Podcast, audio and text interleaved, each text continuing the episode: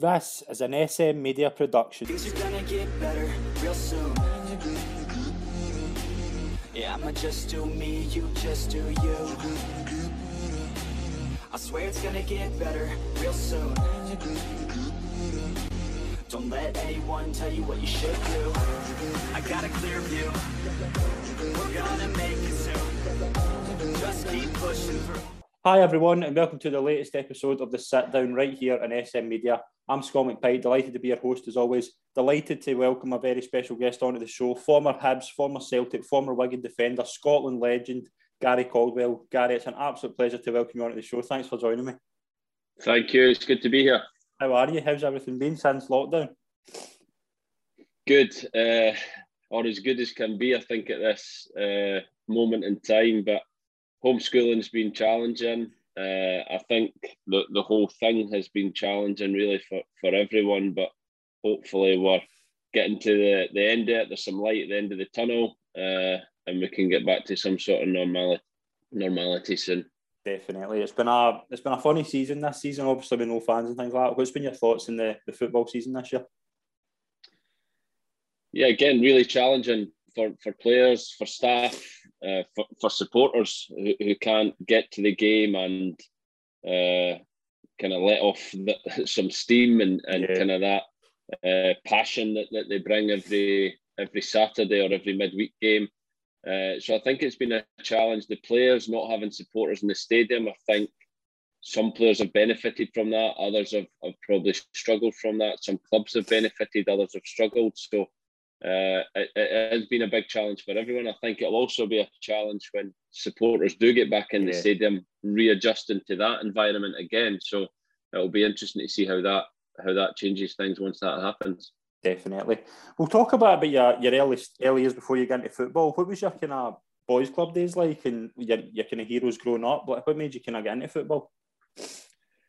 Uh, my dad, really. My dad was a was a junior player uh, for Bo'ness, Camelon, kind of local junior teams around about Stirling, played for East Stirling as well.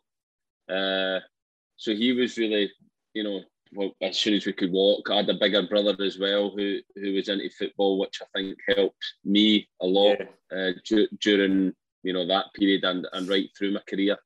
Uh, so yeah, basically from from the, the days that we could walk, we had a ball. Uh, we were only a year and a half uh, age gap, so you know we always had somebody to kick that ball with.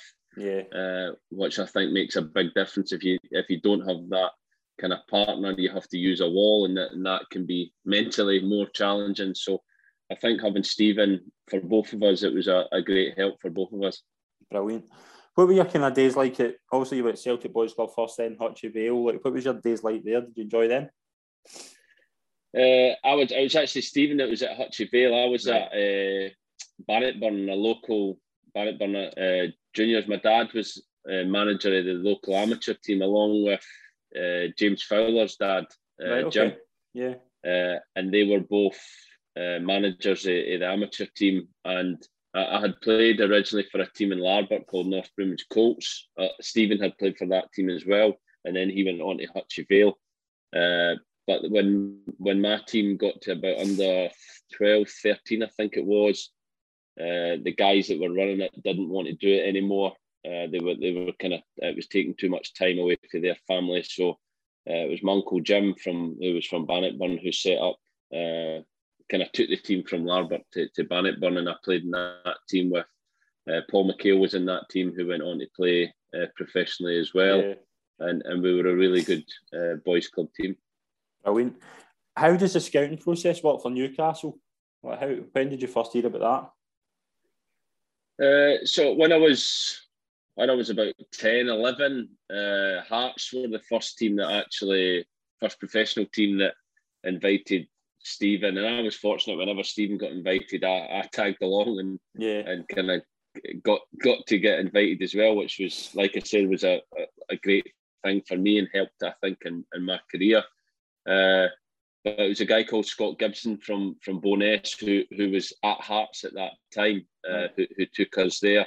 Uh, and then he actually then went on to be the scout for Newcastle, the Scottish scout for Newcastle. So Uh, we we had known him since we were very young. He's he was you know a family friend. He, he had become a, a, family friend because we've known him for that long. Uh, so when he went to Newcastle, uh, he took Stephen and then and then myself to Newcastle. He took a lot of players. Obviously, Brian went to Newcastle as well, but he, he was a very good scout uh, mm-hmm. in, in Scotland and took a lot of players, to, good players to Newcastle at that time. Brilliant. What were your youth team days like at Newcastle? Uh, brilliant days, great, uh, great laugh. I think first and foremost, you know, to to we actually me, me and Brian used to go down when we were still at school. Uh, so on a Friday, I, I, I I can't quite believe it now that I've got kids. My oldest kid's now 14, right. and I would have been at the time probably 15. Uh, my mum would put me on a train at Stirling. Uh, I'd get the train through to Edinburgh and then have to change uh, platform, uh, which I still don't know how I done it to this day. Uh, and Kersey would be on the, the train from, uh, it was a Glasgow train, but it stopped at Motherwell. Mm-hmm. so he'd get on at Motherwell and it'd go direct uh, to Newcastle. So I'd meet him on the train Friday night. We'd have a little packed lunch, uh, go down to Newcastle, stay with the youth team players stayed in a in a hotel at that point, or like a a guest kind of B and B that that was was owned by Newcastle, and they had a family looking after them. Right. So we'd stay there. We'd stay there on the Friday night. We'd play the youth team game in the morning, and then straight on the train and back up, get up to back home for kind of early evening or or, or mid evening on on a Saturday night. But uh, just a brilliant experience that to do that at 15 year old and obviously to, to do it with your mate uh, yeah.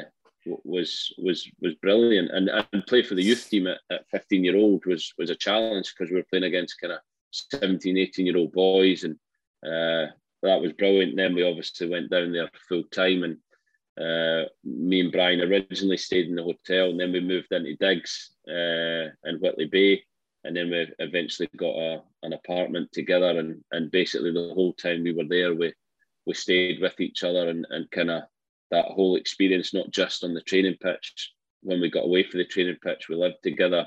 I was the cook. Uh, Kersey was a disastrous cook.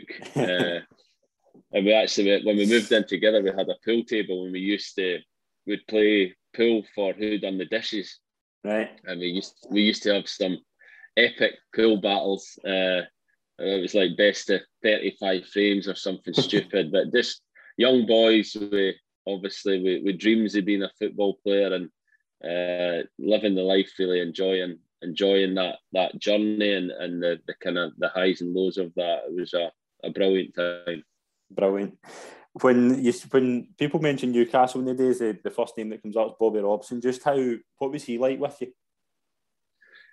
He was fantastic. He's actually someone I kind of not, not, not regret, but wish I had him later in my in my career and, yeah. and kind of appreciate appreciated how how good a manager he was. I had, all the managers were excellent, different in different ways, but Kenny Dalglish was my first manager, then Ruud yeah, uh, and and then Bobby Robson. So three icons really mm-hmm. of, of football in, in different eras.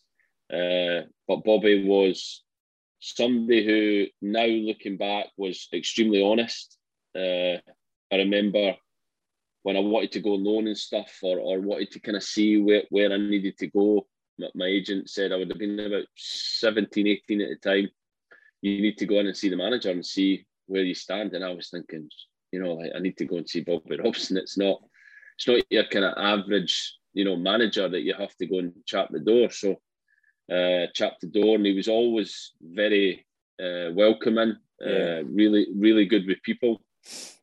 Uh, but then he had this kind of brutal honesty. It felt like at the time where you would ask him, you know, you know what you needed to do to, to get in the first team.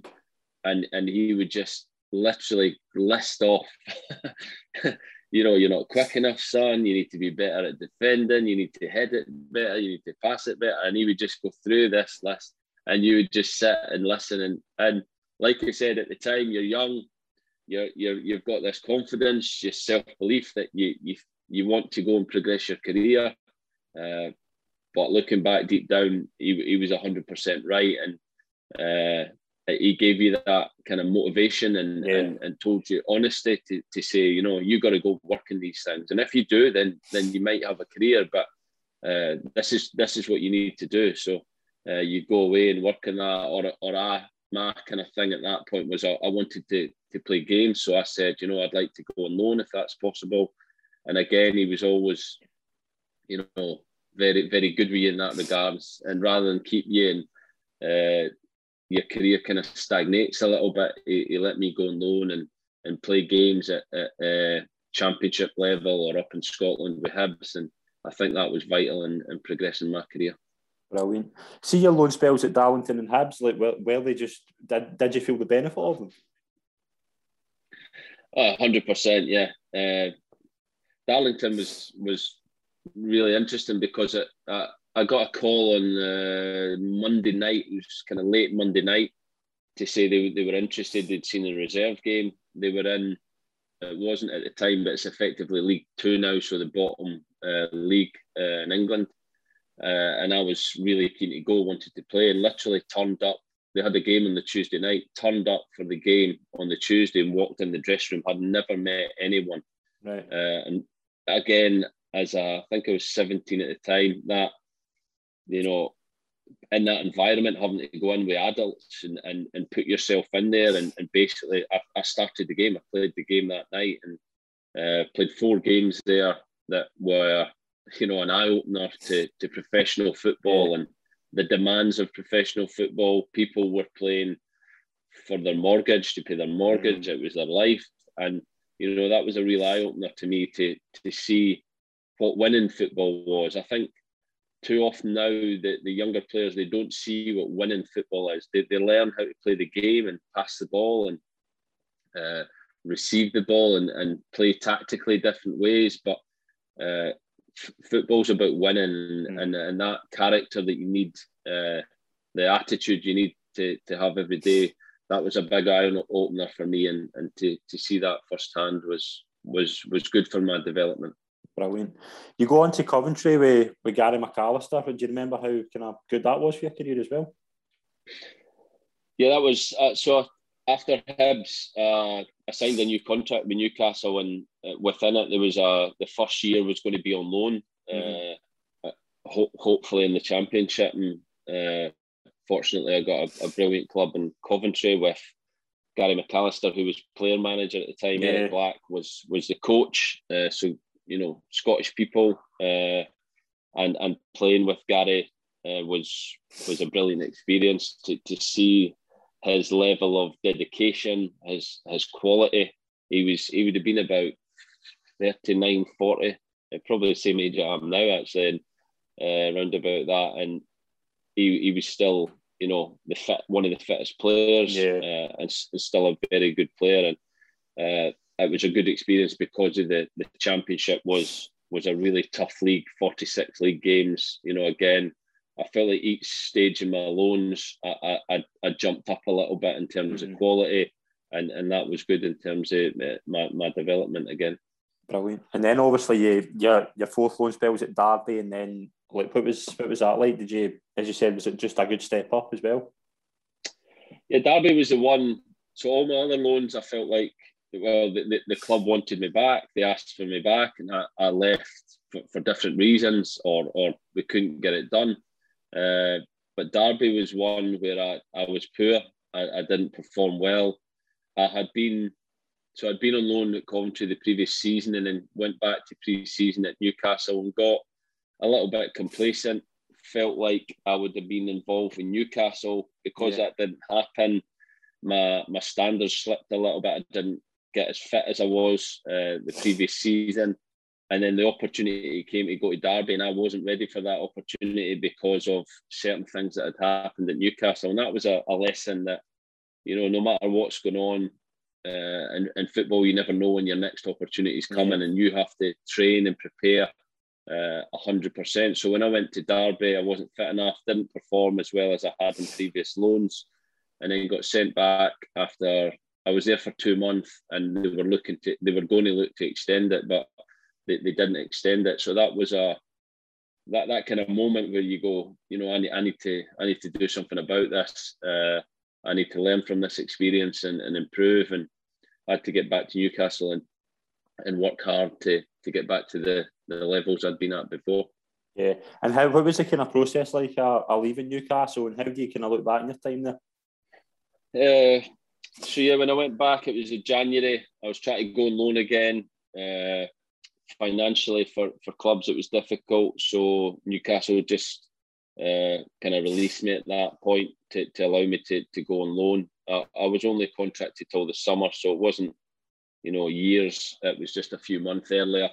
Uh, and again, it was a a kind of difficult moment where where you, you, you signed for Newcastle with the dreams of, of playing for them and playing in the Premier League and didn't didn't achieve that, didn't get that opportunity. So uh, I always believe at, at that point, you know, you have to do something about it as, as a as a player, as a person. Uh, it's testing your character and, and can you come back from this? So that was difficult moment, but was fortunate that I went to Hibs and and kind of got another great opportunity playing for a playing for a brilliant club. Yeah, you you go obviously go to Hibs, and what was your first impressions of Bobby Williamson?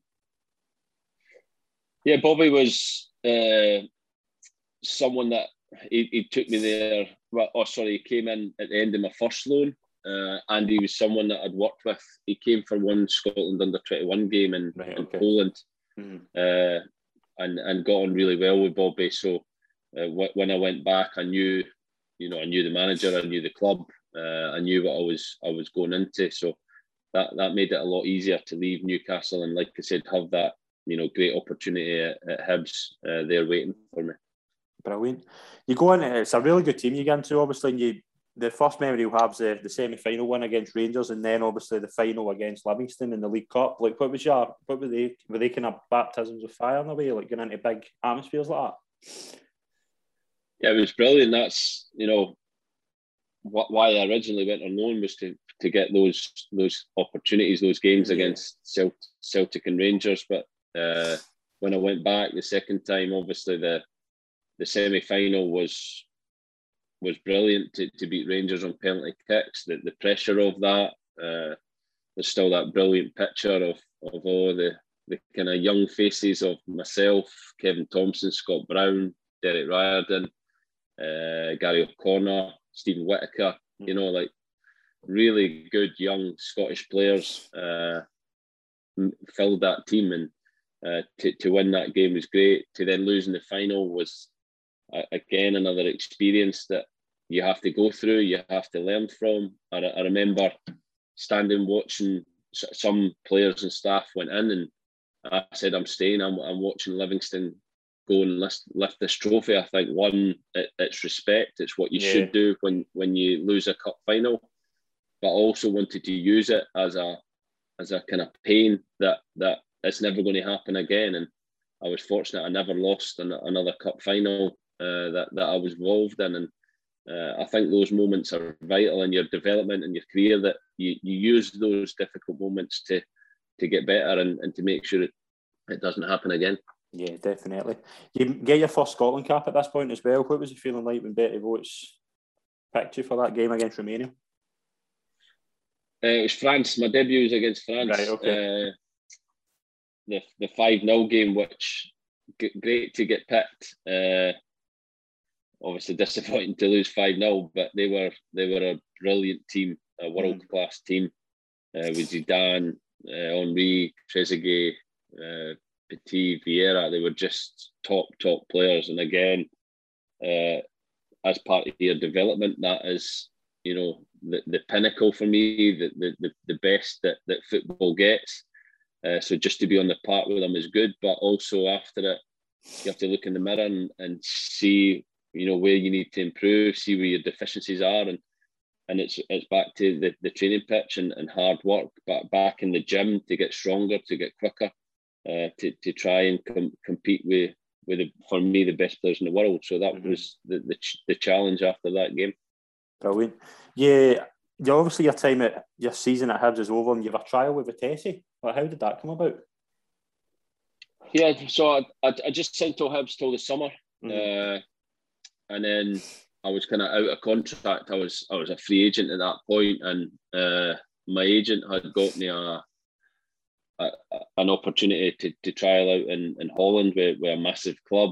Uh, it was something I always wanted to do in my career was was to play abroad. That maybe not that early in my career, but uh, the the opportunity was there. So I went over for a week's uh, training, and uh, they actually offered me a contract, but they, they wanted me to play right back. And right. anyone who's seen me play right back probably probably can't believe that. Uh, and I, and I didn't feel like I was a right back. Mm-hmm. Uh, and the, the Hibs, you know, it, it, gave me time for the Hibs contract to, to materialise. Tony Mowbray came in, yeah, as Hibs manager that summer.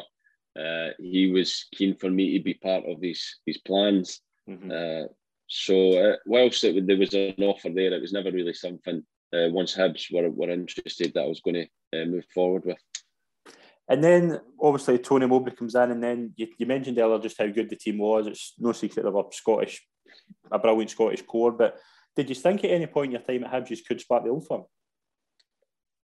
Yeah, that was our, our aim. Uh, that I think if we'd had another few years of growth, of development, of uh, playing games together, getting that experience, we were a little bit naive at times. Probably we played some fantastic football. We were very attack minded, uh, but on occasions probably a little bit naive uh, and and needed to to develop a bit more for, for that opportunity. But definitely one off games we could compete mm-hmm. uh, with the old firm and always gave the old firm a really really difficult game.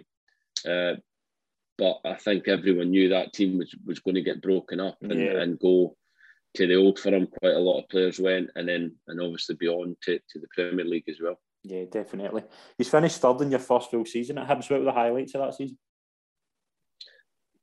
Uh, I think we beat Hearts uh, at, at Tynecastle. I remember a game where we beat Hearts for, for the first time in a long time. Hearts were were almost like our bogey team. They Hearts were a very physical team at that point and, and could, because we were so young, they, they could physically dominate us. Uh, and and we we beat them once at Tynecastle, but Tynecastle was notoriously difficult place to go for everyone. But with the type of football we wanted to play on the tight pitch, it, it was difficult. So beating them there was great, but finishing third, you know, was was a massive achievement at that yeah. point. Hearts were a really good team. Uh, Aberdeen were a really good team. Dundee United were a strong team. So, uh, you know, I think the league in, in general was a lot stronger at that time. So it really was a, a big achievement. And then obviously the season after you get into Europe with the and then you go up against the Dnipro and it's a it's a disappointing defeat. Like what was your kind of thoughts thoughts of that? What kind of went wrong that day?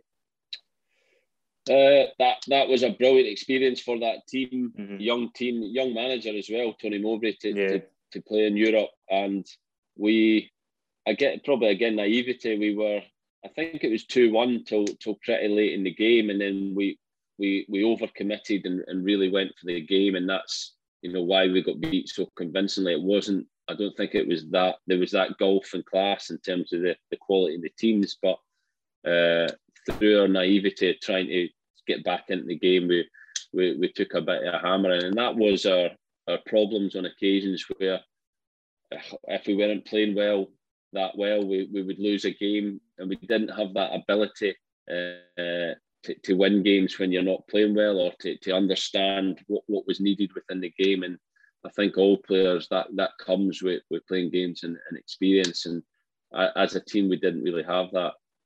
Yeah, and obviously Hearts that season do really well. That was a George Burley season. He's he's ended unbeaten run and now and he's won three now at Ibrox. Just was were they kind of two big big memories for your time at Hibs? Yeah, the three 0 game. I was actually I was either injured or suspended. I wasn't I wasn't playing the three 0 game, and I, I, remember it was the famous uh, Ivan Sproule game where he yeah. came on and scored. Big big Gaz O'Connor came off and and and he's discussed at the manager. He, he said, "What's he going to do to, to Ivan Sproule?" And he scored the hat trick 15 minutes later. uh, so that was a good answer. But uh, that that it was just that that team was, you know, like I said, could beat the old firm on any day. They were we were fearless in, in how we played the game. We, you know, we respected teams, but we didn't over respect the old mm-hmm. firm. We would go to Ibrox and Celtic Park and and really have a go at them and make it difficult for them. And that was one of many, you know, great performances against against the Old Firm. And obviously, at this point, when when do you first hear of Celtic's interest? Uh, Celtic's interest. I'm not sure exactly. It came during that that season. Uh, they they were. I, I, knew through my agent they were interested, and then uh, Gordon Strachan actually. Uh, in the January, I was free to talk to clubs anyway. Uh, you know, so there was no nothing was ever done, especially behind Tony Mowbray's back. Everything, yeah. you know, that that happened, I, I, I, let him know. He was informed all the time. And Gordon Strachan actually came round, uh, had a flat right in the centre of Edinburgh. And he came round to, to have a chat with me one night uh, after, after January. Uh, he was he was keen to sign me when Gordon Strachan and, and Celtic kind of show that interest in you. Then I, I, think there's ever only ever going to be one outcome. Uh, and and then I signed the pre. I actually signed the pre contract on a Thursday Right.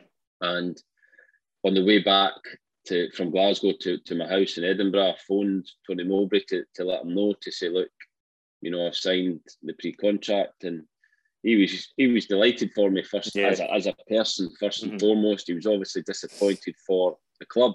Mm-hmm. Uh, but I remember him saying, do you, do you want to play on Saturday? And I said, 100%. Yeah. Uh, and actually, older players in the team were, were saying to me, you know, I, I, shouldn't play. I'm, you know, I could get injured. Anything could happen, uh, and I should look after my career. But I felt like I was contracted to Hibs. I had a commitment yeah. to Hibs, and I had to see that out to the end of the season, and, and that's what I did. Brilliant. How do you look back on your time at Hibs? I loved it. It's a, uh, it's a brilliant club. Uh, I still the Sunshine on Leith is still up there with one of my, my favourite songs. Uh, I still, you know, have have fond memories. I, I love going back to Easter Road and yeah. and, and kind of seeing the people there. Uh, and it is a, a club that I'll, you know, I think all, all clubs you play for, uh, you, you look at the results, but Hibs is is definitely because I had the two spells there. And, uh, it's a club that I always look back on with, really fond memories. Brilliant. Something that happened over the summer this this period you'll you'll remember fondly. The Kirin Cup. What was your memories of that? The Kirin Cup was it's actually a, it was an unbelievable trip. that's that's what it felt. It felt like a kind of not a holiday, obviously, because we were working, but uh, just a brilliant experience. Uh, going to Japan, uh, we played the first game. We it was it was difficult because of the the travel and the the time zone was was really difficult. Mm-hmm. But I remember we flew out and played the first game against Bulgaria. Uh, we were all we would all come for breakfast at like four or five in the morning, and we'd train, and you'd be you'd be knackered at training, and then we went out and played amazing against Bulgaria. I think we beat them four or five one, yeah. uh, which is unheard of for a Scotland team to score that many goals. Uh, but it was a, a brilliant night for us. We then had a few days kind of rest, recovery. Walter was brilliant with the players. It was end of season, so you know we trained, but it wasn't. You know, we weren't getting kind of slogged on the training pitch. We had loads of time where we could go sightseeing in, in mm-hmm. Japan and different things. We then got a train. I can't remember we would play Bulgaria. We, we got a train to Tokyo. Right. Uh, and I remember the hotel. We stayed in this massive hotel with, with a glass lift that, that went up uh, just next to the Tokyo Dome uh, Stadium. Yeah. But we played we played in the stadium outside Tokyo, uh, and we drew with Japan nil nil, and it was a classic Walter Smith backs against the wall, all hands to the pump, uh, defensive performance, and uh, we ended up winning the Kirin Cup and had a brilliant night out in, in Tokyo after the game. Omar had done his usual recce and sorted us some bars. We actually we, we watched we went straight to a bar and watched the Liverpool West Ham Cup final when Gerrard scored late in the game. We watched that in a bar, had some food and some drinks, and then went on to a nightclub, and the rest is is a blur, so so to speak. But I remember Walter said, uh, he said every when we were going back to the, the hotel, he said, "Look, he's going out." We had beer on the bus, and everyone was having a good time. He said, "But the bus leaves at nine o'clock tomorrow morning for the, the airport," and he yeah. said, "Make sure you're on it." That was all he said. And when Walter said something, you you listened to him. Uh, so we, we got in it. God knows what time, and I was rooming with my brother. Stephen was on, right, on okay. that trip as well. Yeah. And in our wisdom, we decided to get a couple hours kip before the bus when most boys were, were just going straight for the night onto the bus. And we ended up sleeping in, and at about 10 past nine, our, our uh, hotel phone went, and it was uh, Richard Simpson who was like, Get down now. And we like shit ourselves. And as we were coming on the bus, you're like, Sorry, Gaffer, you know, like terrified of Walter. And he just looked at us and he went, The two fucking Caldwells. And so we kind of gingerly walked up the back of the bus, but everyone on the bus, we were singing on the bus at nine o'clock in the morning on the way to the, the airport. And brilliant trip, brilliant memories with, with great people, Walter, Ali, Tommy Burns, yeah. uh, brilliant squad of players, you know, all in it together, uh, good people and uh, great memories. Brilliant moving on to Celtic, what was who were the good kind of players and characters that, that were into in the team? Like when you went when you first went in, who kind of stood out to you?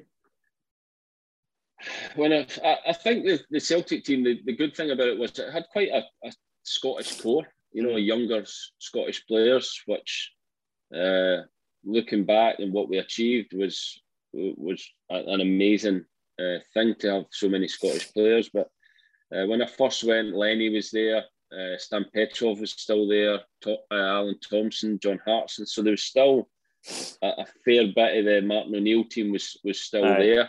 Uh, it was Gordon Strachan's second season. Mm-hmm. Uh, but then they players left, Tomo left, uh, Stan Petrov left, John Hartson left. And then, like I said, it became more, you know, younger players. He signed myself, Kenny Miller, Derek Riordan, Mark Wilson. Uh, and then that added to Shaun Maloney, Aidan McGeady, Stephen McManus, John yeah. Kennedy, uh, David Marshall. So it was a real Scottish core in the team.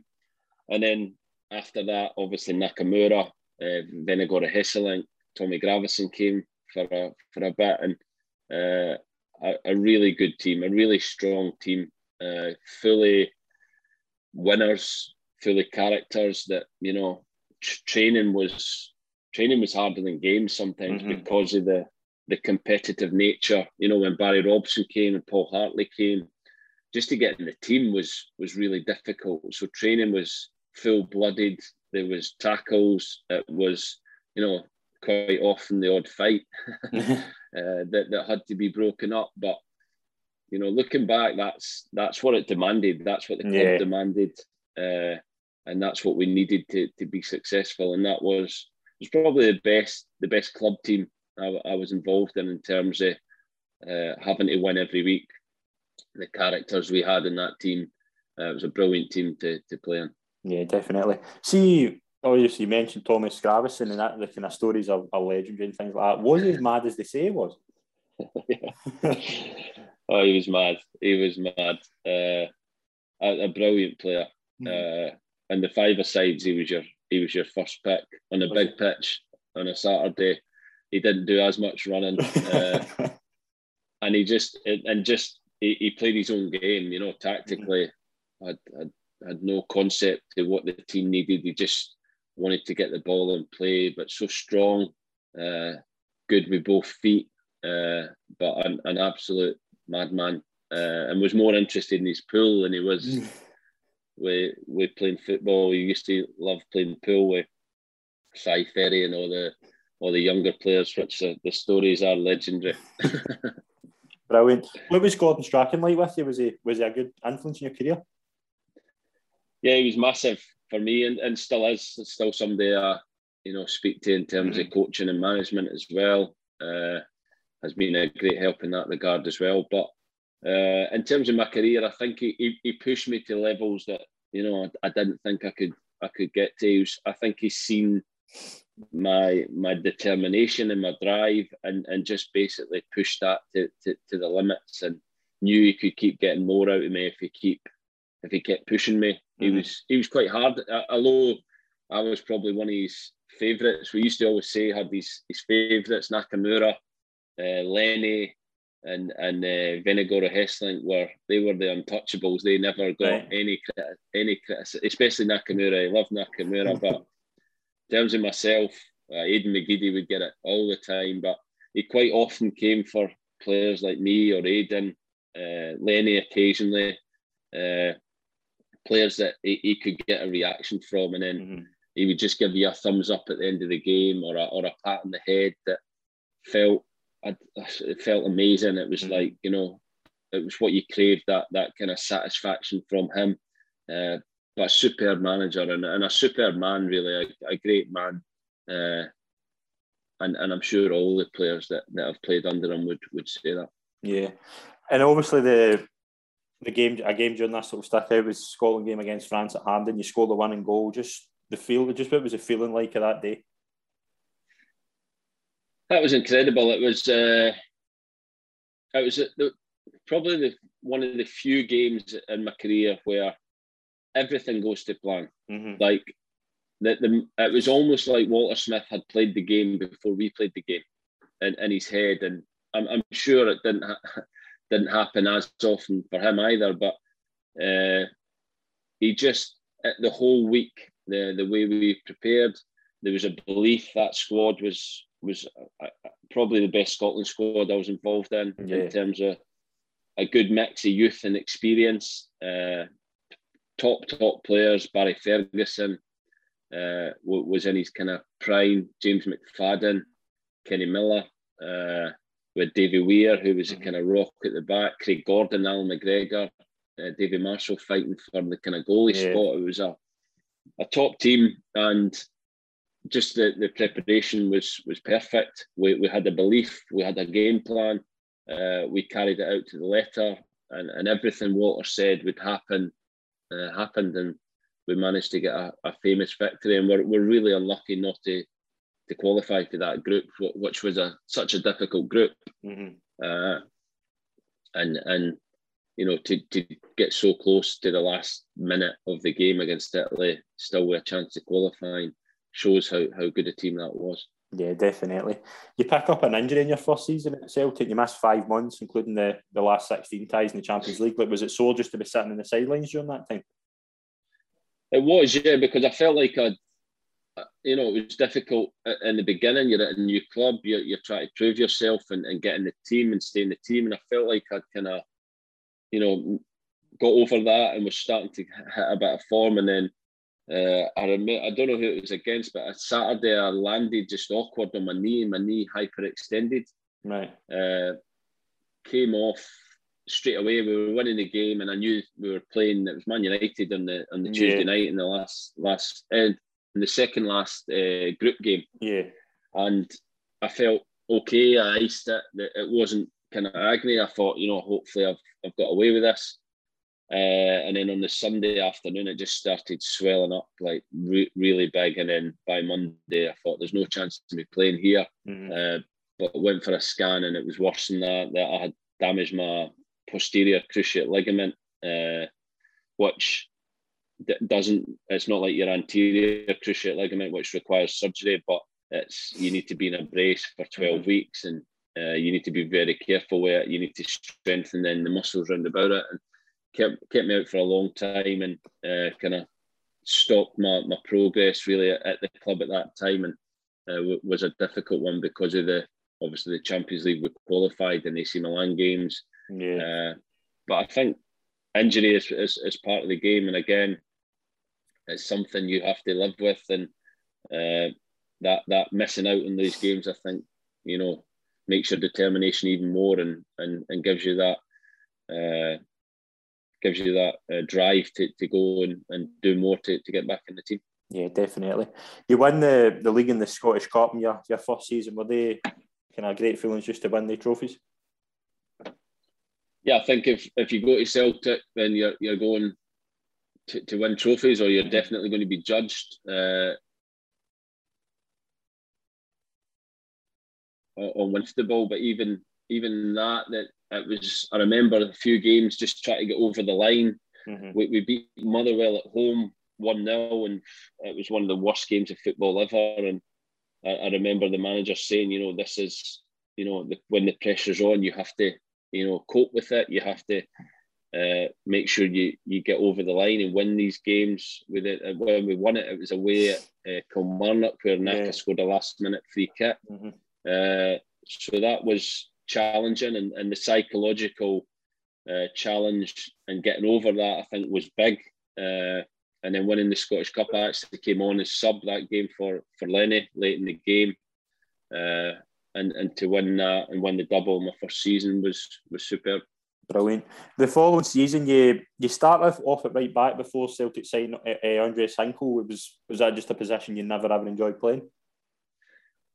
No, you need to run. Uh, so that's why I wasn't so good at it. Uh, I, it was. I think what what I'd done at that point was Gordon Strachan uh, could trust me.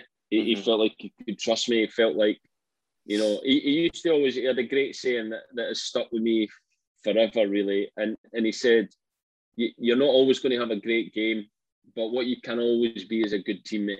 Yeah. And and that was something that that, that team had, to be honest, was you know you aren't always going to play well. You aren't always going to do exactly you know what what we're intending to do, but if we can all be there for each other and be good teammates, and then that's what makes you a, a great team, in, in my opinion. And he was big on that, and I think he trusted me in, in that regard that he knew I wasn't going to be flying up the wing and, and putting crosses in, but he knew he could trust me. He knew I could I could pass the ball, uh, so he could rely on me with, with, with, the ball. He knew that I would be giving everything for the team, and it was a a position I was never going to excel in, but mm-hmm. uh, it was something that needed done because it, we had a few injuries, and uh, he, he, felt like that was the best solution. Which for, for myself, it was difficult. Uh, but but he trusted me, and that trust that he gave me was always uh, was something that, that gave me great belief as well. Brilliant. Yeah, you qualified for the last 16 of the Champions League, beating AC Milan along the way before playing Barcelona. What was the highlights of that European campaign? Uh, the, the last minute goals, I always remember. And any, I'm sure the manager spoke about this, was the, the fine lines at, at Champions League level. Mm-hmm. It was it was the pinnacle for me. The, the, the, level of football, the level of player. I, I remember my dad used to always come to the games and sometimes criticise me on, on the way home, and, and I would look at him and like, you, mm-hmm. you're playing against Kaká or mm-hmm. Inzaghi or Messi or Henry, and and literally one half step in the wrong direction and it's a goal. Yeah. You know, the, the I actually remember after the games, you weren't as much physically tired, it was mentally mm-hmm. tired because of the, the level of concentration you needed in, in these games. And you, you would be up till God knows what time because of the adrenaline, uh, mm-hmm. uh, the, the, especially the games at Celtic Park, the noise, uh, the adrenaline that that created kept you up till four or five in the morning uh, after the games. But brilliant experience, uh, brilliant games to, to be involved in uh, and, and Celtic Park in those nights were was was sensational. And that season, obviously, the you you won the league in the last day. It's, would you say that that kind of season with Rangers? Obviously, Rangers were flying that season as well. Would you say that was kind of the hardest fight of your your t- time at Celtic as a team, like just try to get that league one? Yeah, that was brilliant. Uh, for me, it was the best one uh, for, for, different reasons. I think with seven games to go, we looked dead and buried. Mm-hmm we managed to win the last seven games, two which were against Rangers, mm-hmm. uh, which were you know huge games, pressure games where, where you have to deliver. And, and like I said, that team, you know, could really, you know, you could you could trust your teammates on those nights to stand up and be counted. I remember the one of the the Rangers games. It started with Barry Robson. It was an elbow on, on Christian Dailly, and just set the tone really for for both of those games to be they were really high high pressure high tension games and and to, to come out on top in both of them and go on and win the league tommy burns funeral yeah. was on the monday or the tuesday before we played dundee united on the thursday because the, the league actually finished on a thursday night yeah because of rangers they had got to the europa league final mm-hmm.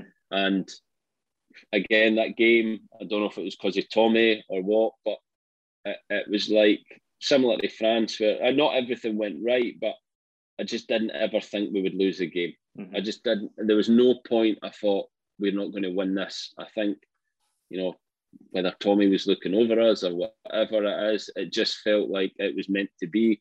Uh, and we won the game 1 0 without playing that well.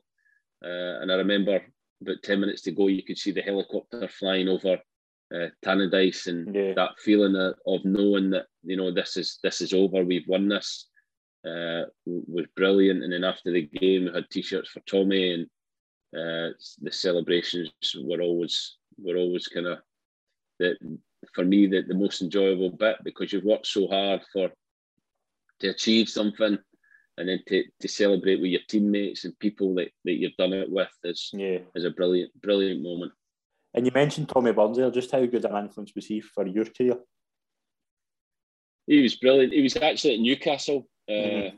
when I used to go yeah. down there j- just before I signed full time. He was there with Kenny Dalglish, so I'd known him from then. Mm-hmm. Uh, and then with Scotland, and then with Celtic. So I, you know, I, I came across him at loads of different points in my career, and a brilliant guy, brilliant football person uh, who really cared about you know people and, and wanted to make you better and wanted to try try and take you to that next level and on on the training pitch so enthusiastic but uh, more than that just as a person a, a, brilliant human being who, who loved a laugh was always some of the stories uh, with Tommy and, and Gordon and Walter and Ali and uh, brilliant stories, and uh, it was it was a sad time, but uh, like I said, a time where you felt like he was there looking over you and helped us to, to that title. Yeah.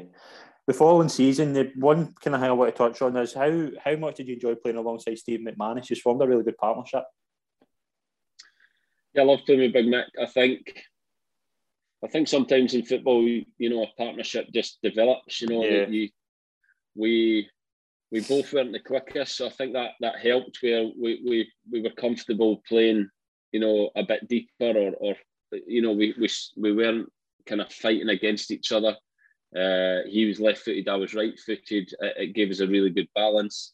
Uh, we got on off the pitch, uh, and we really cared. We cared about you know Celtic. We cared about our own careers. We mm-hmm. wanted to work hard, so we would always do extra and, and work on our game. So uh, it was, you know, I think as a as a partnership, a really good partnership that, you know, I don't think individually we were both great players, but together we were we were very strong, which I think in a team environment is is the most important thing. Definitely. Yeah, you won the League Cup as well. You beat Rangers at Hampden. How how did you find an old firm derby?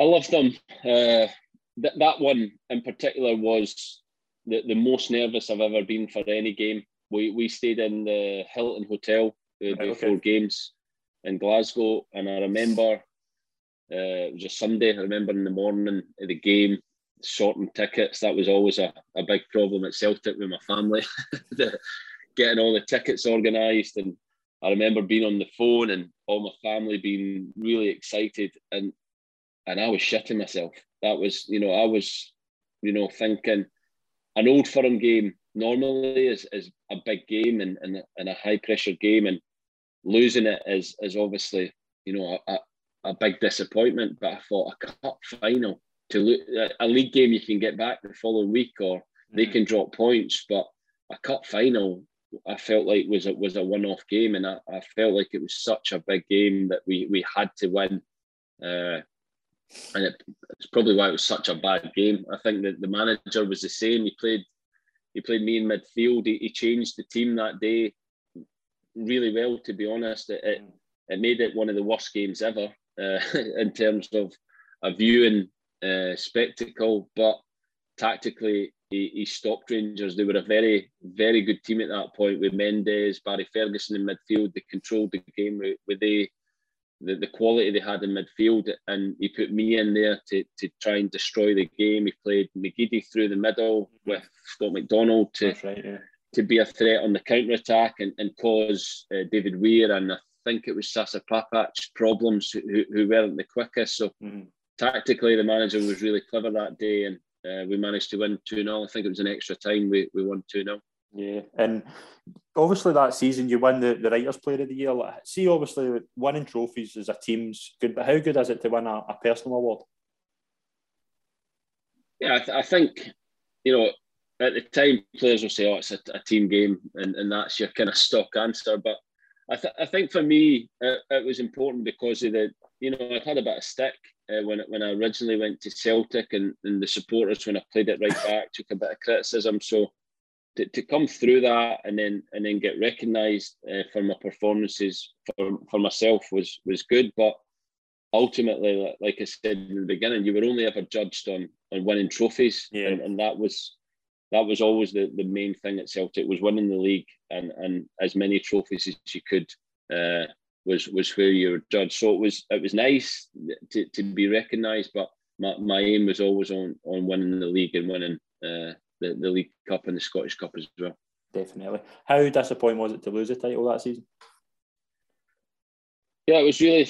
I, I think we were we were actually probably a better team that season, but so were Rangers. Uh, and we we played Hibs our second last game of the season away and, and drew nil nil, and that was where we kind of lost it. We gave Rangers. If we had won that game, we would have been in the upper hand going into the last day. And I always think those last days where it can go either way. I think the team that has it in their hands is a lot more in control, and and it allows you to focus on your own game when when the other team need to do X, Y, and Z. Then you, you lose focus, and we played Hearts at home. I, I, think we drew the game, but we were poor and the, the performance uh, wasn't great. But Rangers won anyway yeah. and, and, won the league. So uh, it was disappointing to, to lose it uh, in, in that way.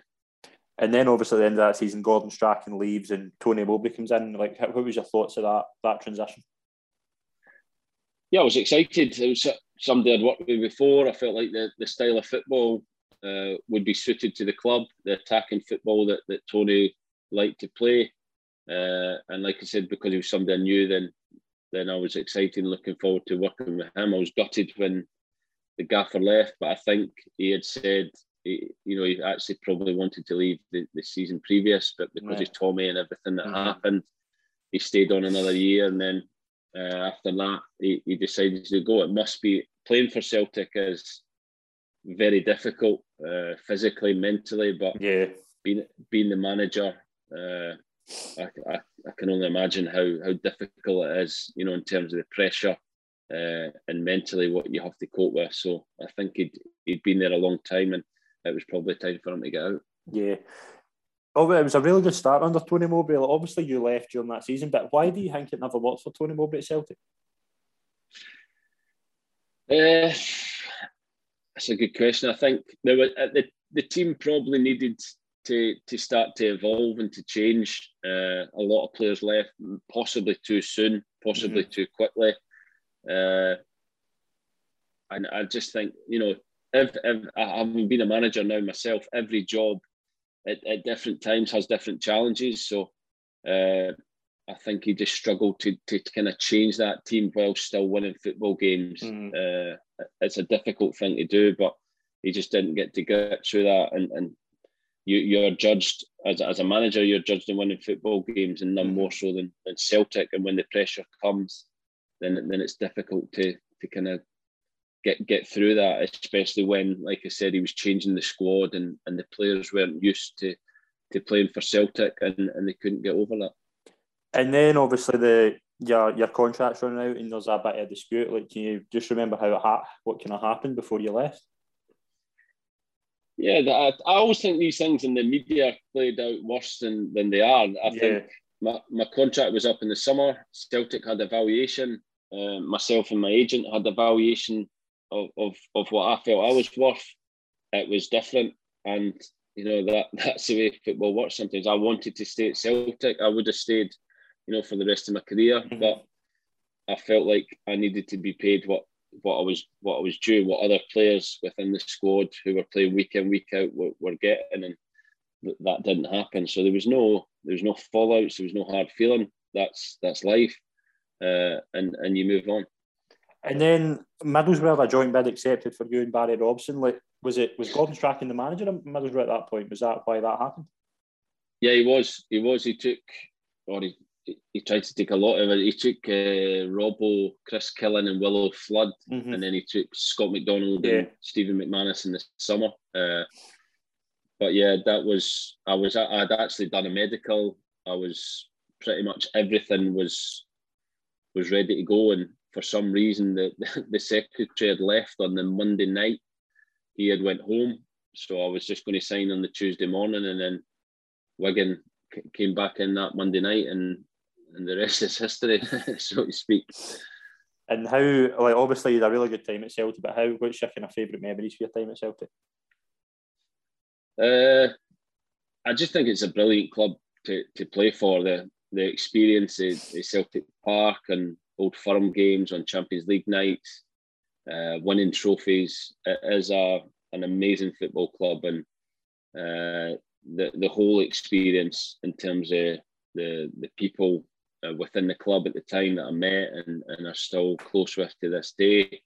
Uh, anytime you go back to the club, you know you're welcomed with with open arms. It's it's a special football club, and uh, I really enjoyed every every second I was there. Brilliant. You move on to Wigan. How excited were you to try England and what with Roberto Martinez?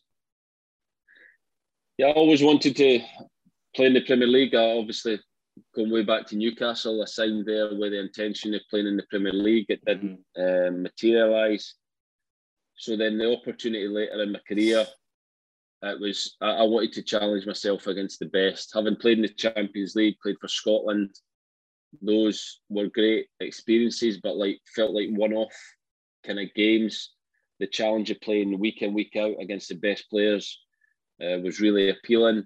It was a different club in a sense to, to Celtic. I remember my first day's training. We trained at the stadium and training was very quiet.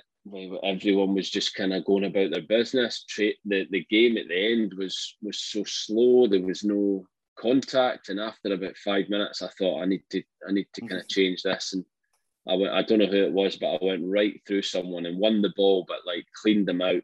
And I'll never forget the whole session just kind of stopped and was like, "What the?" and and I thought like this is I've come from Celtic. This this was you know what we did every day. Yeah. And and Wigan were languishing down. They went bottom. They were about fourth or fifth bottom at the time. Quite comfortable actually compared to other years. But uh, I thought I, I need to change this. And and Roberto had signed me really. I think for that reason.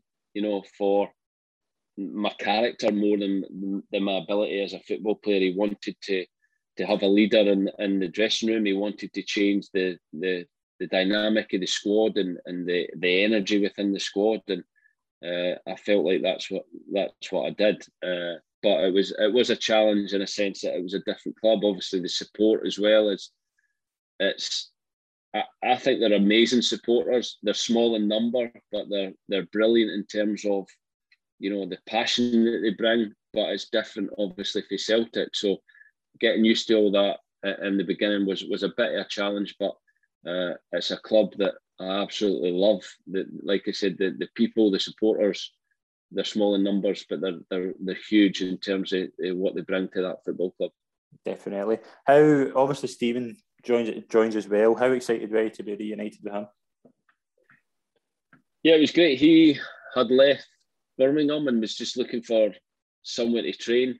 Uh, and I asked the gaffer, and the gaffer said, "Yeah, great, bring him in." And he came and trained pre-season for about three or four weeks, and then uh, the gaffer decided to, to sign him up for the season, which was was good. We obviously to have played Scotland together was was great, having been at Newcastle as kids, but uh, to then we, we played some Premier League games together and, and trained together every day. Uh, we had kids and that, so our families were, were close together. It was uh, it was a, a brilliant time for, for us and for, for the family. Brilliant. What were your first couple of seasons like at Wigan and like being named club club captain must have been an honour as well. Yeah, it was. That was after. I was in the summer, so I signed in the January. In that summer, uh, Roberto made me made me captain, and uh, I had a great relationship with him. He was somebody very different to Gordon Strachan and how he how he approaches football and, and coaching. I learned a lot uh, tactically from him, how to set teams up, uh, to to be tactically uh, stronger than the opposition, and and it was a great team to play for in the sense that we, we played everyone toe to toe. We weren't you know a, a, team down the bottom that would park the bus and and try and uh, scrape one 0 wins. We would go to Old Trafford to Anfield, and we would try and dominate the ball. We would try and dominate uh, possession and and create one v ones, create goal scoring opportunities, and it was it was a great for me a great style of football, and and to learn uh, a bit more on the coaching side and and how you set teams up uh, through Roberto was was big for my my football career, but also going into my coaching career as well. Yeah, definitely. You reached fifty caps for Scotland. Just what was that? What was that feeling like? Yeah, it was amazing. It was when I when I played for Scotland. It was something you know, I, I set myself as a little goal. I, I felt like, uh, or I feel like it's it's it's not really your, your quality that gets you that. It's your your attitude and, and your commitment to, to your country. I was someone that always turned up to play, no matter how I felt, no matter how I was doing for my club. Uh, sometimes to probably the detriment of myself. Mm-hmm. And now that I've got a double hip replacement, uh, but it was something I wanted to achieve, and, and to get there uh, was a proud moment for me because when you look back, I mean, there's there's loads of better players that have played for Scotland than myself, but there's not many that have that have got to 50 caps. Yeah. So it's uh, it was a really proud moment. Brilliant. See that Wigan team? Did you feel you could have been kind of doing better in the league instead of like obviously you you stay up kind of more seasons, but did you feel you could you could have got higher up the league? it was a bit of a, a, a frustration. Uh, we always seem to start the, the, league quite slowly and finish right. really fast. Mm-hmm. Uh, but it was it was a challenging league. It mm-hmm. was there was no hiding place, and and whenever we were we were a smallish squad, whenever we got injuries or you know a bit of loss of form in some players, we, we couldn't chop and change like other squads. So we, we probably were where we should have been in terms of the budget that, that we spent, and, and if anything, probably overachieved uh, most years. But we always seem to leave it late, which I don't know why. I don't know if we just wanted to make it exciting, but uh, some of our last day escapes and survival was, uh, like I said, really exciting for the supporters, but not not too exciting when you were you were playing it because the it was different. It was a different pressure when you were staying to survive and stay in the league than rather than playing to, to win a league at Celtic. The yeah. pressure was the, the pressure at Celtic was enjoyable. That pressure was was draining and really, you know, took its toll in terms of you mentally and physically. So uh, it would have been a lot easier if we'd got the points earlier in the season. Definitely. Uh, 12 13, obviously, uh, the mem- what was the memories of the FA Cup run and how disappointed were you not to play in the final? the memories are. I think we all believe we could win it when we beat Everton in the quarter final. We actually in the in the beginning. I, am not sure we wanted out the competition, but the, the manager would change the team. So we drew with Bournemouth in the first round and then beat them in a replay where a lot of kids played, totally mm. changed the team. And then we played Macclesfield uh, non-league away again, changed the team, beat them one 0 Didn't didn't actually deserve to win the game. Didn't play great. Uh, I can't remember who we played it, but we played Everton uh, in the quarterfinals and we, we hammered them at, at Goodison Park three 0 Played brilliant football again tactically against a really strong David Moyes side. Roberto was was brilliant tactically. Uh, won the game comfortably. And I think from then we thought we, we can win this. The semi final was Arsenal, Man City, Millwall, and ourselves. Mm-hmm. And when the draw came out and we got Millwall, that was really a kind of almost like a sign to say, you know, this this is our time. And we beat Millwall fairly comfortably. Uh, I, I know semi final is easy, but we won 2 0. And, and the final was a was an amazing day. Roberto again tactically genius how he set the team up uh, to compete against a Man City team that was, you know, world class. Had had cost millions and millions of pounds, but we deserved to win the game. We we played really well in the day. Our keeper made one really good save after about 15 minutes. uh, and that was the only time they really created a chance in the game. And uh, Ben Watson, who was he was in the car school, I had a car school. Me, Sean, and Ben uh, used to drive from uh, Wilmslow down about forty minutes away, and for him to break his leg twice, yeah, and then come on to, to score the winning goal, it was like a kind of fairy tale moment and a, a brilliant day for the whole town. The, the celebrations were, were quite short that day because we had a, a league game on the Tuesday. Mm-hmm.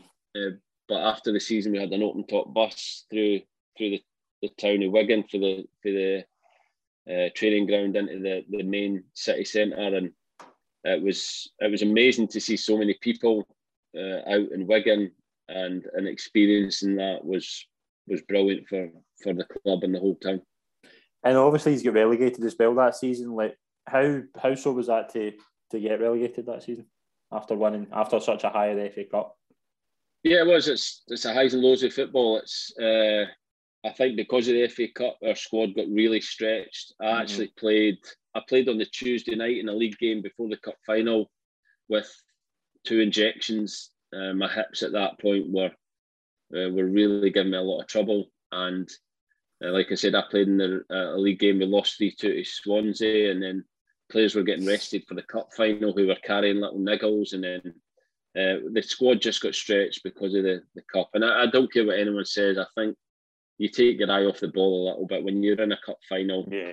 and you have that opportunity. Then the, the focus does go a little bit into that, or or like I said, the squad just gets stretched because of the extra games. And ultimately, we were we ran out of games. We, we lost to Arsenal and, and got relegated, and uh, that was the kind of the eight year stay for the club was was over in the Premier League.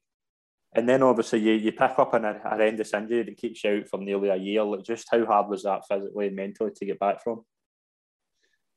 Yeah, like I said, it was my hip. I had had two hip surgeries in the summer of 2010 mm-hmm. uh, that were really successful, and it was probably those next three years was as as good as I'd felt as a footballer. I think physically, uh, I was I was at my peak, uh, and I had no pain in, in terms of my hips. But then that season, they, they started the pain in my left one started coming back. So that summer, I went back in for surgery uh, again. Originally, the, the surgeon he, he kind of thought you he said you could be finished here. You could, you know, I might not be able to fix it. He said, but I'll go in and have a look and, and see if if I can't fix it, then then you're kind of you're done. Mm-hmm. Uh, but he did he, he done the kind of full surgery again. I, I took my time because I, I, knew obviously from the first, I probably rushed the first one a little bit. I was so eager to get back.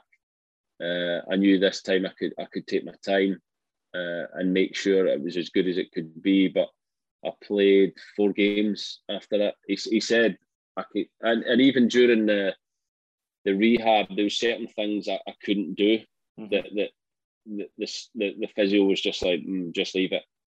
So although I got back, I sometimes felt like I was kind of I was playing on one leg, uh, and I, and I got back to a level, but I was I was never never the same physically after after that third third surgery. And how hard was it to to come back into the team? And kind of obviously there was a couple of new managers that came in since then, but did you did you feel as if you were the same player after that? No, was it was it difficult? No, like I said, I, I think physically I, I was never the same player. I think mentally I was you know, I was as good as I'd, I'd ever been because I think to get through any injury, it's you know, it challenges you mentally. Uh, Owen Coyle was was brilliant uh, mm-hmm. when he came in. I was I was injured. I never actually played under Owen Coyle, but he was great with me, uh, and I was you know he used me as a captain to always be part of the dressing room and uh, speak to the players and and be involved. Uh, then Uwe Rosler came in, and he was brilliant with me as well. Gave me more responsibility in terms of coaching uh, within the academy, and also half time I would report. So I'd watch games for the stand and report down to him and the coaching staff at half time. So uh, whilst I wasn't playing, I was I was starting to to transition into that coaching uh, role or, or, or think about the coaching role uh, after my career finished. And was it always a plan again to coaching after football? Yeah, it was. I think from a young age, I, I started my B license when I was about 26, 27. Uh, and I always knew from a young age that I wanted to stay in football and coaching, whatever you know, wherever that was in terms of academy or first team, or I, I didn't really know, but I knew I wanted to to stay in football and and use my experience uh, to to get into coaching. And obviously, you you retire in February. Was it the hardest decision you've ever made? Like finally, kind of admitting that you had to stop playing. Uh, no, it was actually it wasn't a hard decision. I was finished anyway in a sense yeah. that I, I, could hardly move. I could train one day and then I'd need to recover for three or four days, and even then, I, I knew I wasn't at hundred percent. And it was actually Malky Mackay came in. Uh, when he came into the club, the physio that he'd worked with before was physio at the club, so he knew how how much I was struggling. Mm-hmm. And it was almost Malky had said, you know, why don't you just chuck it? And and I needed someone to kind of say that. Yeah. Uh, and I was I was like I said, I was coaching. I'd done more coaching in the academy at that point, uh, and and that was you know, my, it was it was easy in a sense that I could just go and do that. But I needed, I, I didn't want to be the person that said I'm I'm I'm finished. Mm-hmm. You know, I almost needed needed somebody to, to say it for me. And obviously after that, you're you're working a bit in the academy, and Malky Malky leaves. Like, how did you think you were in any contention to get the manager's job? No, I think it's I think it's difficult when any manager loses their job. Uh, and I was I was coaching any anyone really from the under eights up to the under twenty threes. I was mainly with the under 15s but I could dip into the under 8s mm-hmm. I could mm-hmm. go with under 23s. Uh, I was watching first team games. I was I was starting to really think about you know coaching and and what type of coach I wanted to be. Uh, but when when Malky left, the, the chairman phoned me up that evening, later that evening, uh, and said, "Could you come to my house t- tomorrow?" And his house, it, his parents' house, was just round the corner from mine, and I went round his house and, and he said, you know, we, we want you to be the next manager. Uh, we think you, you know the club. Uh, I was fortunate that I had Graham Barrow, who had been uh, Roberto Martinez's first team coach mm-hmm. and had been assistant manager to to Uwe Rosler, first team coach William Coyle and, and Malky Mackay. So uh, I, I, had someone who I trusted, who had great experience, uh, and I, I, leaned on him really heavily, uh, especially early on, uh, because I was so so new to it. So uh, it was a it was a challenge. I was only thirty, I think I was thirty two year old, uh, so I was still really young, but it was a challenge that I was I was keen to take on, and, and I felt like I, I knew the club, which which gave me a great chance to to, to change the, the dynamic and, and the results within the club. Yeah, and the the first year, your first season, obviously, is a is in League One. Like, how important was it to rebuild, and who were some of the players you felt were important to that season when you just went up? Well, I, I got the job with we had five games left in the championship. We were seven points adrift, and the the, the chairman had a, the chairman was actually only 24, 25. It was young, young he was younger than me, which was right. interesting. You know, our ages combined probably weren't as old as some some managers. Uh, but it was a good dynamic. We we kind of we bounced off each other well. We were both really passionate about the football club, uh, and he gave me the job and said, "Look, you know, I don't expect you to, to keep us up, but you know, it gives you five games to to kind of get your your yeah. foot in the door." And uh, so we, we had five games where we, we I felt like we got a bit of pride back. We we beat Brighton at home. Uh, we hadn't won a home game all season, and we beat Brighton at home in my home debut with a young academy player who had gave his debut. Uh, Tim Chow scored the goal, uh, which which was great. I felt for for the town, and like I said, a bit of pride. And then we just ran out of games. We, we drew a couple uh, and and lost a couple as well. Uh, but it gave me a, a taste for it. It, it gave me uh, something to work on for the following season. And I think we were fortunate as well that because we got relegated, so many players, you know, had the quality to play in the Premier League or the, mm-hmm. the Championship. So uh, those players naturally left. Uh, the, the difficulty, a lot of them were my friends. I was yeah. their teammate only only weeks before. Uh, but because you know it was they, they wanted to go, it, it wasn't you know difficult decisions I had to make, uh, and it allowed me to build my squad uh, from scratch almost. And there was only about four or five players had stayed from the previous season, and we signed a lot of players to to rebuild the team. And you get promoted in your first season and up to the championship. Did you feel as if you, you could compete at championship level? Yeah, I felt like we'd built a, a young squad that, that could develop and could improve and grow. Uh, we made some good young signings. Uh, the following season, we signed Nick Powell mm-hmm. uh, from Man United. We signed Dan Burn from Fulham, uh, who, who both went on to do extremely well at, at Stoke and at, at Brighton. Mm-hmm. Uh, and we just it was difficult. The championship is an unforgiving league. We we, we didn't get off to a disastrous start, but we didn't get off to a great start, and we were we were learning the league. Uh, and and in that period, we, we didn't kind of pick up enough wins, and and the the board decided to to change the manager after 14 games. And did you feel as if you deserved more time? Like, do you look back now and think you could have turned it around?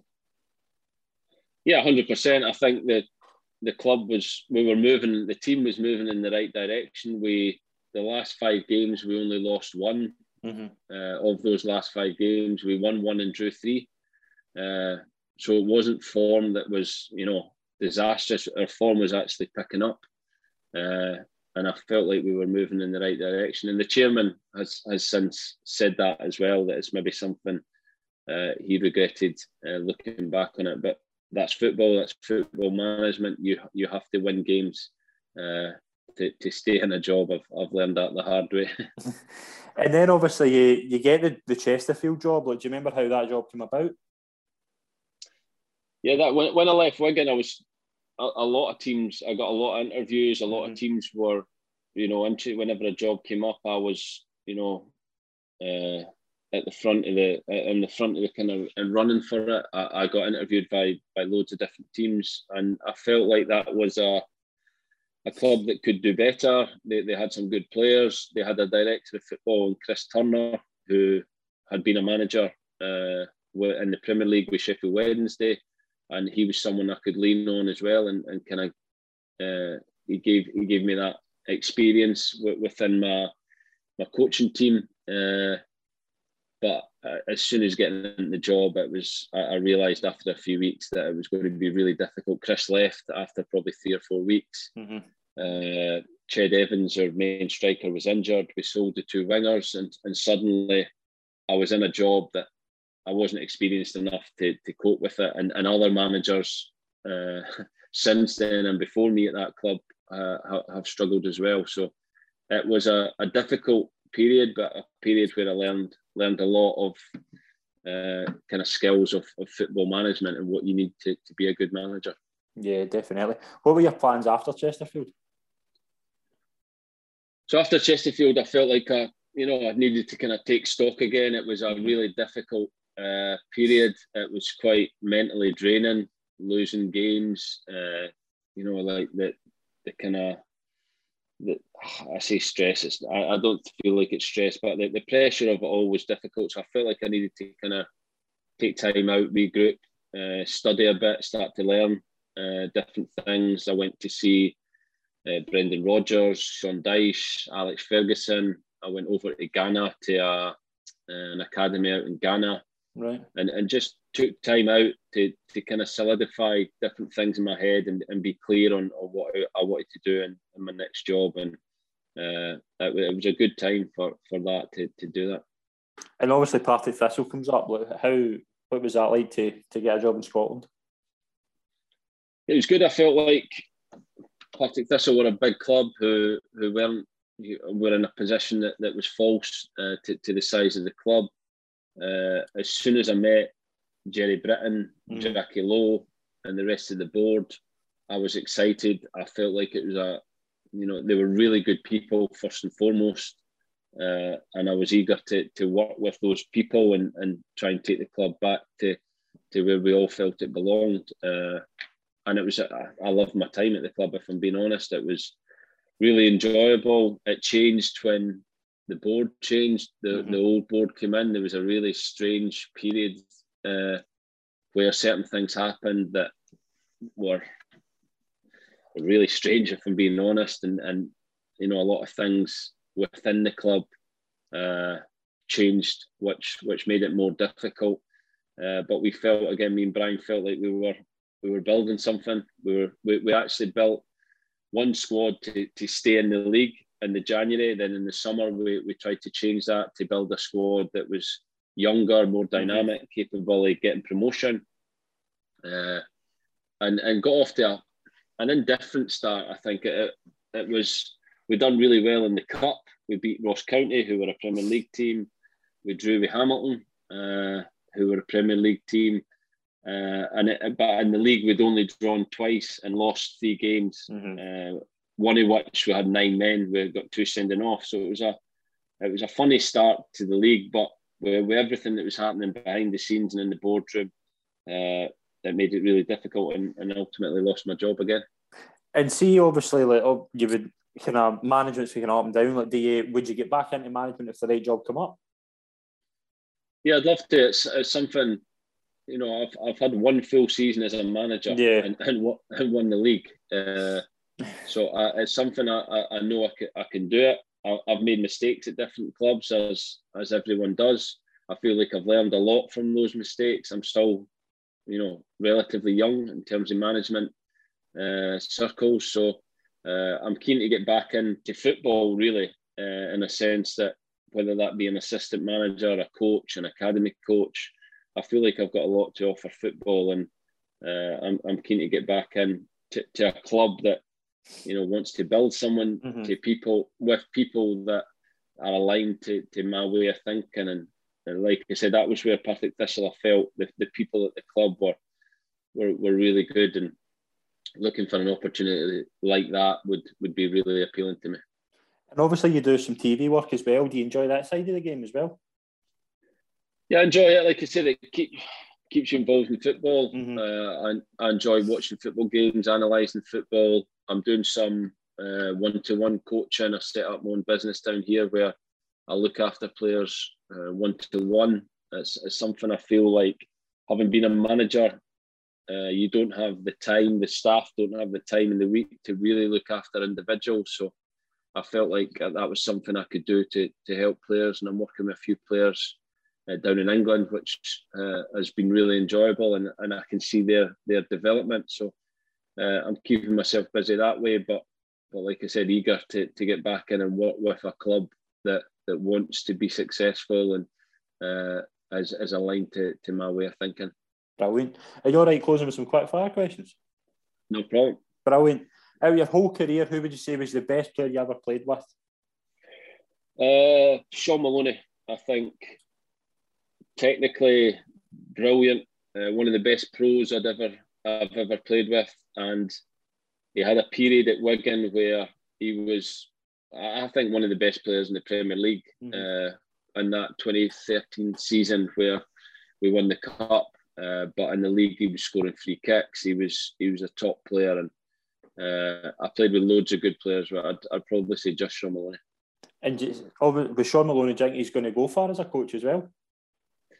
Yeah, I think he's he's somebody I keep in touch with regular, and uh, he's doing a brilliant job with Belgium. Mm-hmm. Uh, obviously, working with a great manager in Roberto, but working with top players as well, going all around Europe uh, watching different clubs and, and studying. So uh, I think when the time is right, he, he will be ready for, for a management job, where, wherever that may be.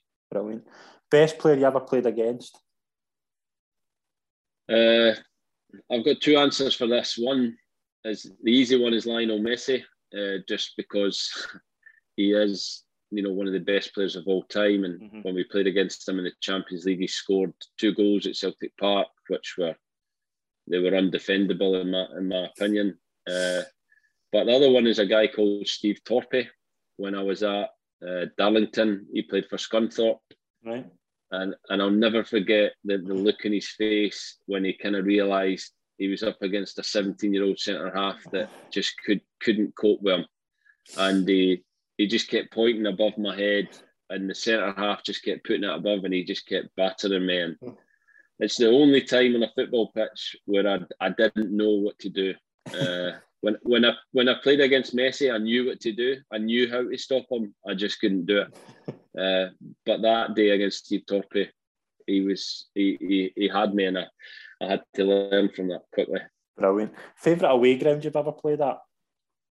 Uh, Old Trafford is a brilliant stadium for me. It's like it's still got the character of, of an old stadium, but it's a modern mass. I think it's 70 odd thousand. It's a massive stadium, but I think the new stadiums, like the, the Emirates, is a, a Arsenal is a brilliant stadium, but it, it, loses that character because it's a new, modern, purpose-built stadium. I think the, the old stadiums retain that history, and Old Trafford's my, my favourite.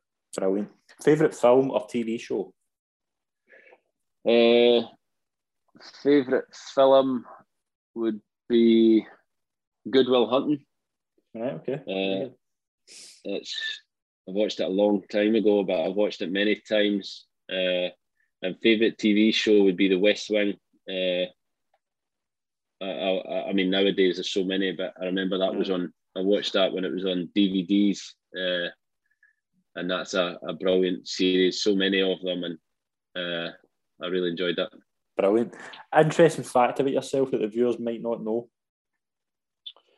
Uh, I'm extremely scared of lifts, right? And very rarely uh, will get uh, unless it's a long, uh, a long, long way up the stairs. Uh, glass lifts are okay, uh, but anything enclosed, I get very claustrophobic. So uh, I got stuck once with Colin Cameron right. on a Scotland trip and that's I, I got stuck with my, with my grand when I was much younger as well. So I think that's where it comes from. But uh, a lot of people don't know and find that bit, people who do know find it very weird. So your best friend in football? Uh, Kersey. Right. It'll be Brian Kerr. Uh, my, my brother, obviously, but he, he's my brother. Uh, and, and Kersey, when we were at Newcastle, uh, we lived together. we'd done everything together, and uh, it was great recently, obviously working at Partick Thistle yeah. together again, uh, having been away kind of so long, him being in Scotland, me being in England. Uh, but Kersey and and and others, you know, Sean I still keep in touch with, uh, Kenny Miller I keep in touch with, uh, and other people you, you you kind of phone or text. That I think football is unique in that, you know, you you, you have this this you know bond that's really intense for for maybe you know a year, two year, three year, whatever that may be, and you, you don't need to speak to that person for a long time. But as soon as you meet up with them or speak to them, then that that bond will will never be broken. It's it's always there. Uh, so th- there's very few people I think you speak to regular, uh, but in terms of teammates and, and, and people you bump into, the, the bond will will always be there. Brilliant. Final question: the best manager you ever played under? Oh, it's a tough one. Uh, I have to go. I think the two club managers are, are Gordon Strachan and, and Roberto Martinez, uh, both very different, mm-hmm. uh, and, and admire them both for, for different reasons. Gordon, like I said, is like a kind of uh, a mentor figure.